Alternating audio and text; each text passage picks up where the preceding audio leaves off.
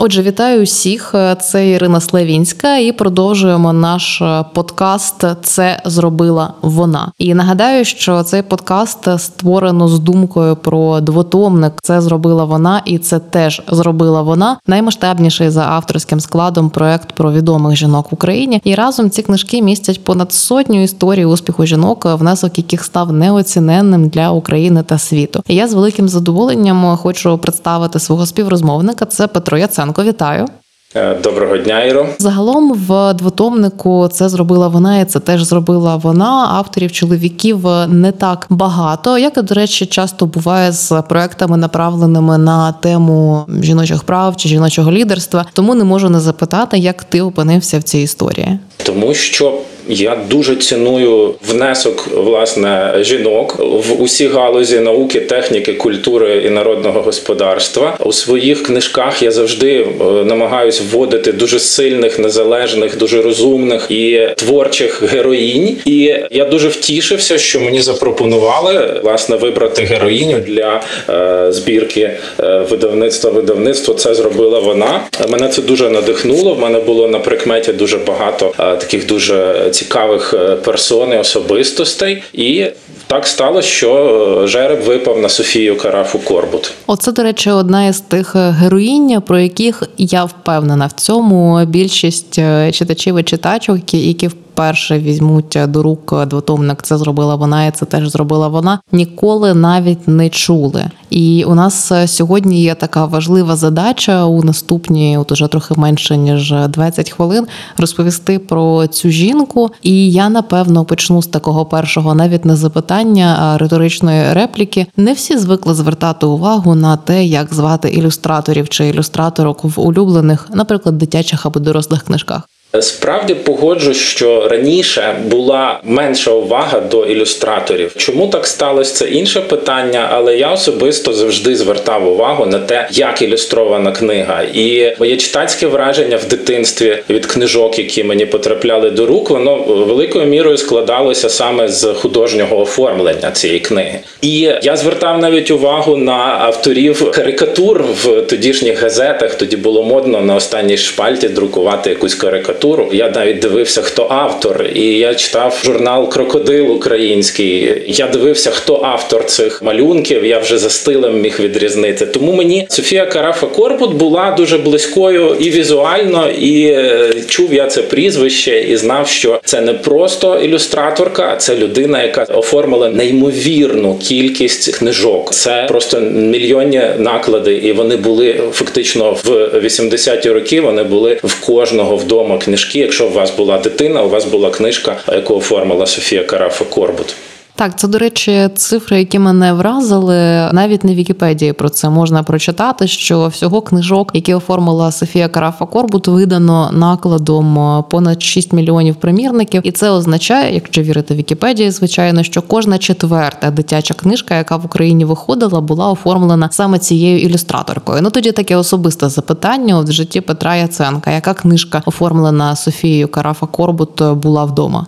В мене був лис Микита. В мене було кілька книжок, і я просто зараз вже в дорослому віці так пригадую, що за стилем ще були інші книжки, які цілком так само були оформлені пані Карафою Корбут. Там вона і мавку з Лукашем малювала, і були дуже цікаві ілюстрації. Хоча в той час через її певний такий цікавий і певним чином монументальний стиль, мені, мабуть, тоді подобалося більше ілюстрації в інших книжках, але я впевнений впевнений, що в нас було принаймні дві чи три книжки оформлені цієї мисткини.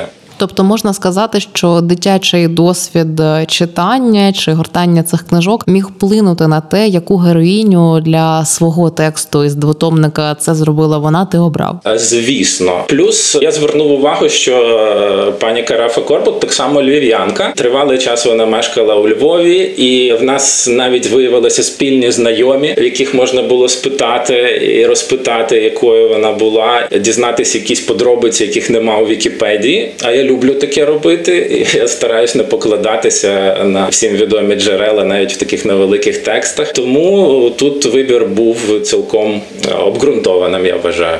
Ну що ж, тоді у нас є нагода трохи більше розповісти про твою героїню. Напевно, з такого невеликого біографічного огляду я пропоную почати. Що ми знаємо про Софію Карафа Корбут? Е, По-перше, її прізвище мені дуже дуже зацікавило, чому воно таке незвичне, і воно навіть перегукується з прізвищем відомого художника Григорія Нарбута, Георгія, перепрошую, Нарбута. І перш за все я занурився в, в родинну історію, в біографію. І це прізвище воно походить ще з часів Великого князівства Литовського, куди входили і українські землі, як відомо, і рід Софія Карафи Корбут. Він має коріння ще в тих е, давніх часах, коли власне в нас тут була одна держава з білорусами, з е, поляками і литовцями. І її батько був представником цього роду, і власне він передав їй в спадщину це прізвище. Таке непросте, шляхетне, шляхетське прізвище Карафа Корбут. Мама Софії, вони мешкали з батьком в Парижі, у Франції, але щось сталося, і їй довелося в 24-му році повернутися назад до Галичини, до Львова. І родина там розділилася в Парижі. І власне у Львові народилася Софія. І при народженні їй дали потрійне ім'я. Це така була традиція в Галичині. Вона зараз існує, дають дітям подвійні, потрійні імена. Причина це вже окрема історія, але факт в тому, що Софія могла вибирати собі ім'я в старшому віці, і вона називалася офіційно Софія Роксоляна Романа, тобто три прекрасні імені, і з них вона обрала собі перше.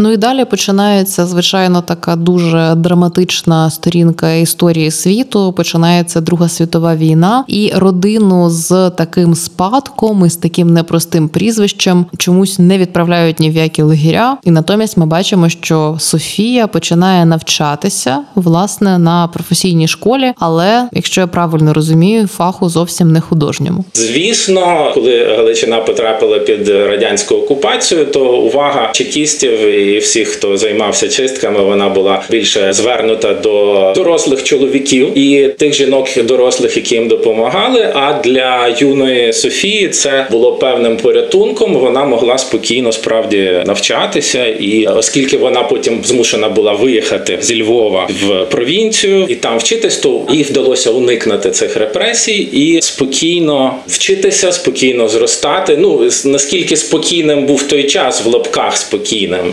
Родина зазнала дуже великої фінансової халепи, і ясна річ, що часи були складні, страшні і сприяли якомусь творчому розвитку, але їй вдалося завдяки сильному характеру. А всі сучасники згадують, з якими я говорив, зокрема відома письменниця Галина Пагутяк, яка знала Софію Карафу Корбут. Вони згадують, що в Софії Карафи Корбут був цілеспрямований, дуже сильний характер, і вона могла добиватися свого навіть в ті часи. І зрештою, коли їй вдалося вступити на досить престижний факультет, це була, дай Боже пам'яті, кафедра прикладного і декоративного мистецтва. Згодом цю кафедру навіть розформували, тому що е, вважали, що там працює хтось, хто допомагає повстанцям друкувати свої відозви. Але факт в тому, що Софія Карафа Корбут знайшла своїх вчителів, і вони зрозуміли, що в неї є непересічний талант, і що головне при цьому дуже дуже велика працездатність. Так, я думаю, що для тих художників, які працюють е, регулярно з таким непростим жанром, як ілюстрація, працездатність це напевно зовсім не останні критерії, не остання якість, яка потрібна для такої праці. Бо будемо чесні, це теж пов'язано навіть із виробництвом, виробництвом книжки. Але перш ніж ми поговоримо про ці якості художні, ще хочу е, перепитати таку сюжетну лінію, яка напевно нашим слухачам і слухачкам трошки молодшим буде особливо цікавою. Чи одразу майбутня відома художниця ілюстраторка знала про те, що мистецтво і художня творчість е, це її майбутнє? Наскільки це була з дитинства очевидна сродна праця? Е,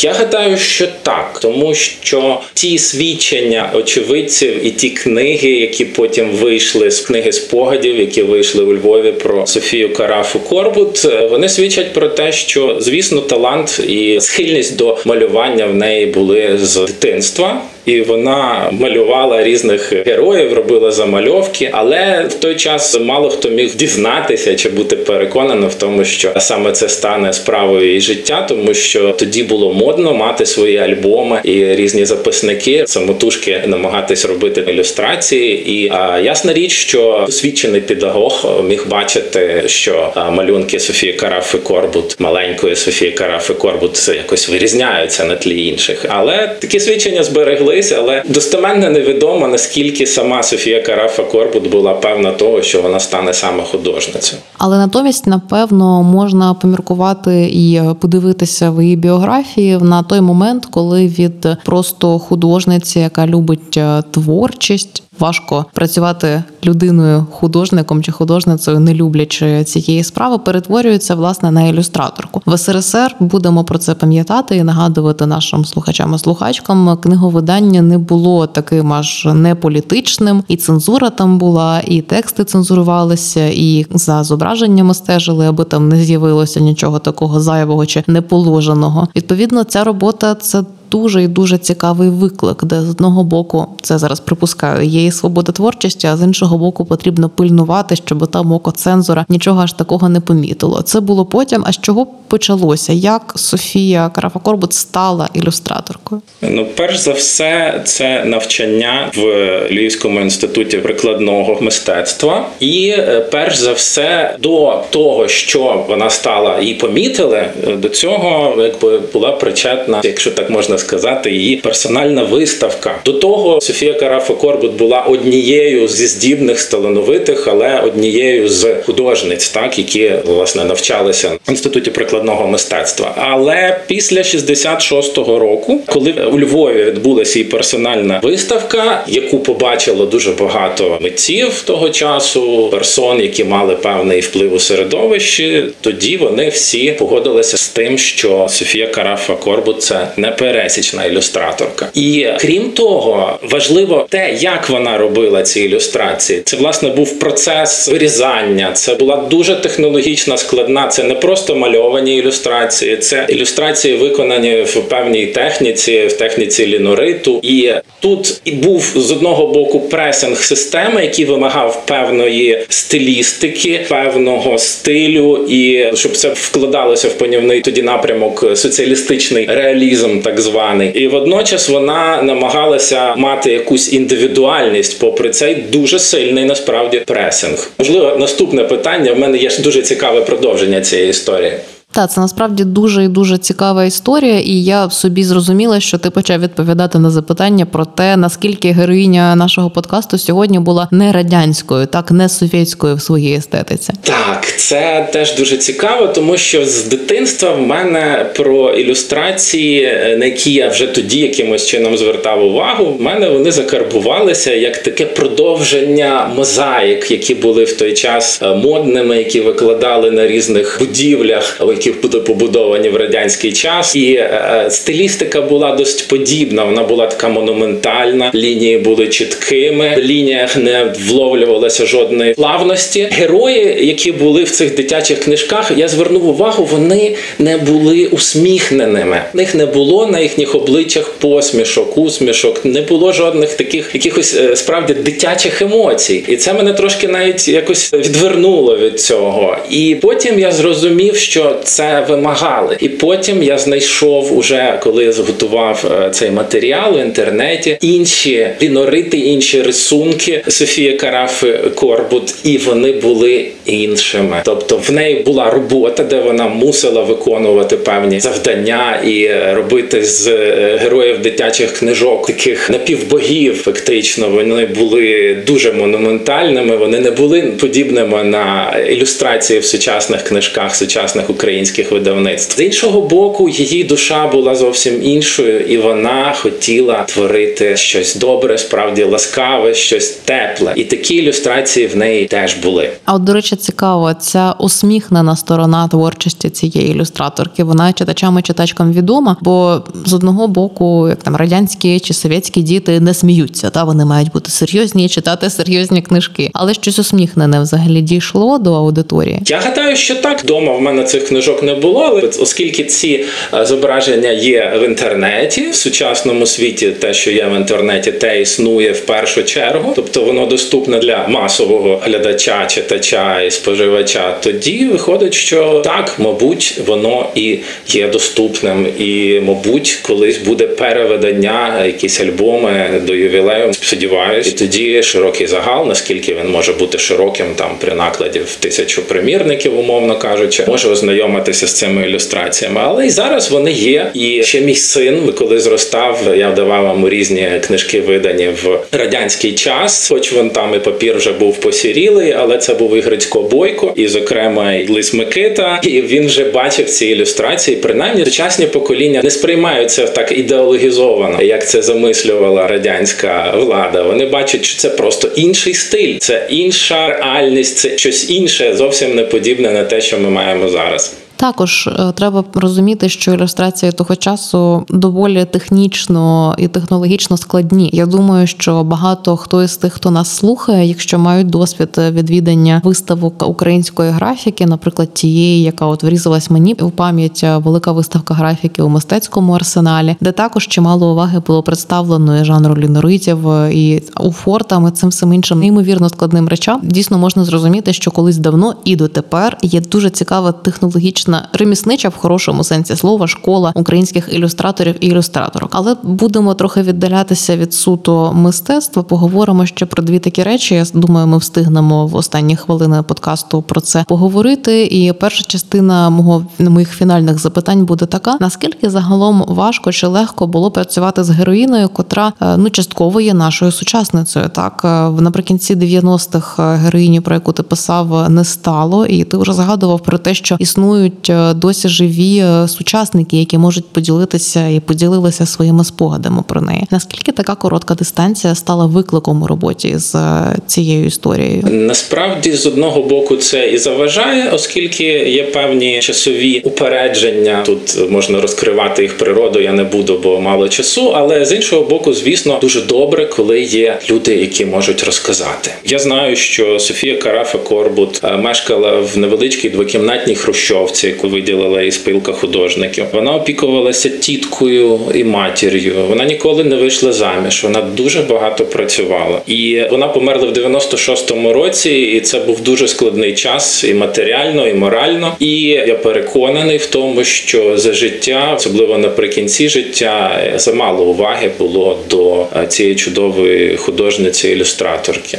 Такий був час, і з іншого боку, я розумію, що коли я спілкувався з людьми, які знали Софію Карафу Корбут, я зрозумів, що вона була настільки сильною характером, що змогла пережити і якусь е, самотність, і відокремленість, і таку ізоляцію наприкінці життя від тієї слави, на яку вона справді заслуговує. І дуже показовий випадок, що в 68-му році Кобзар, який вона ілюструвала, потрапив на всесвітню книжкову виставку в Канаді, і там цю книжку побачив батько Софії Карафи Корбут. І за прізвищем він дізнався, що це його дитина. Були радянські часи. Вони не могли побачити одне одного, не могли приїхати одне одного через залізну завісу, але вони листувалися. І цей момент мене дуже надихнув. Це допомогло мені писати, тому що я, як і всі ми, я люблю хороші історії, історії з якимось хорошим фіналом.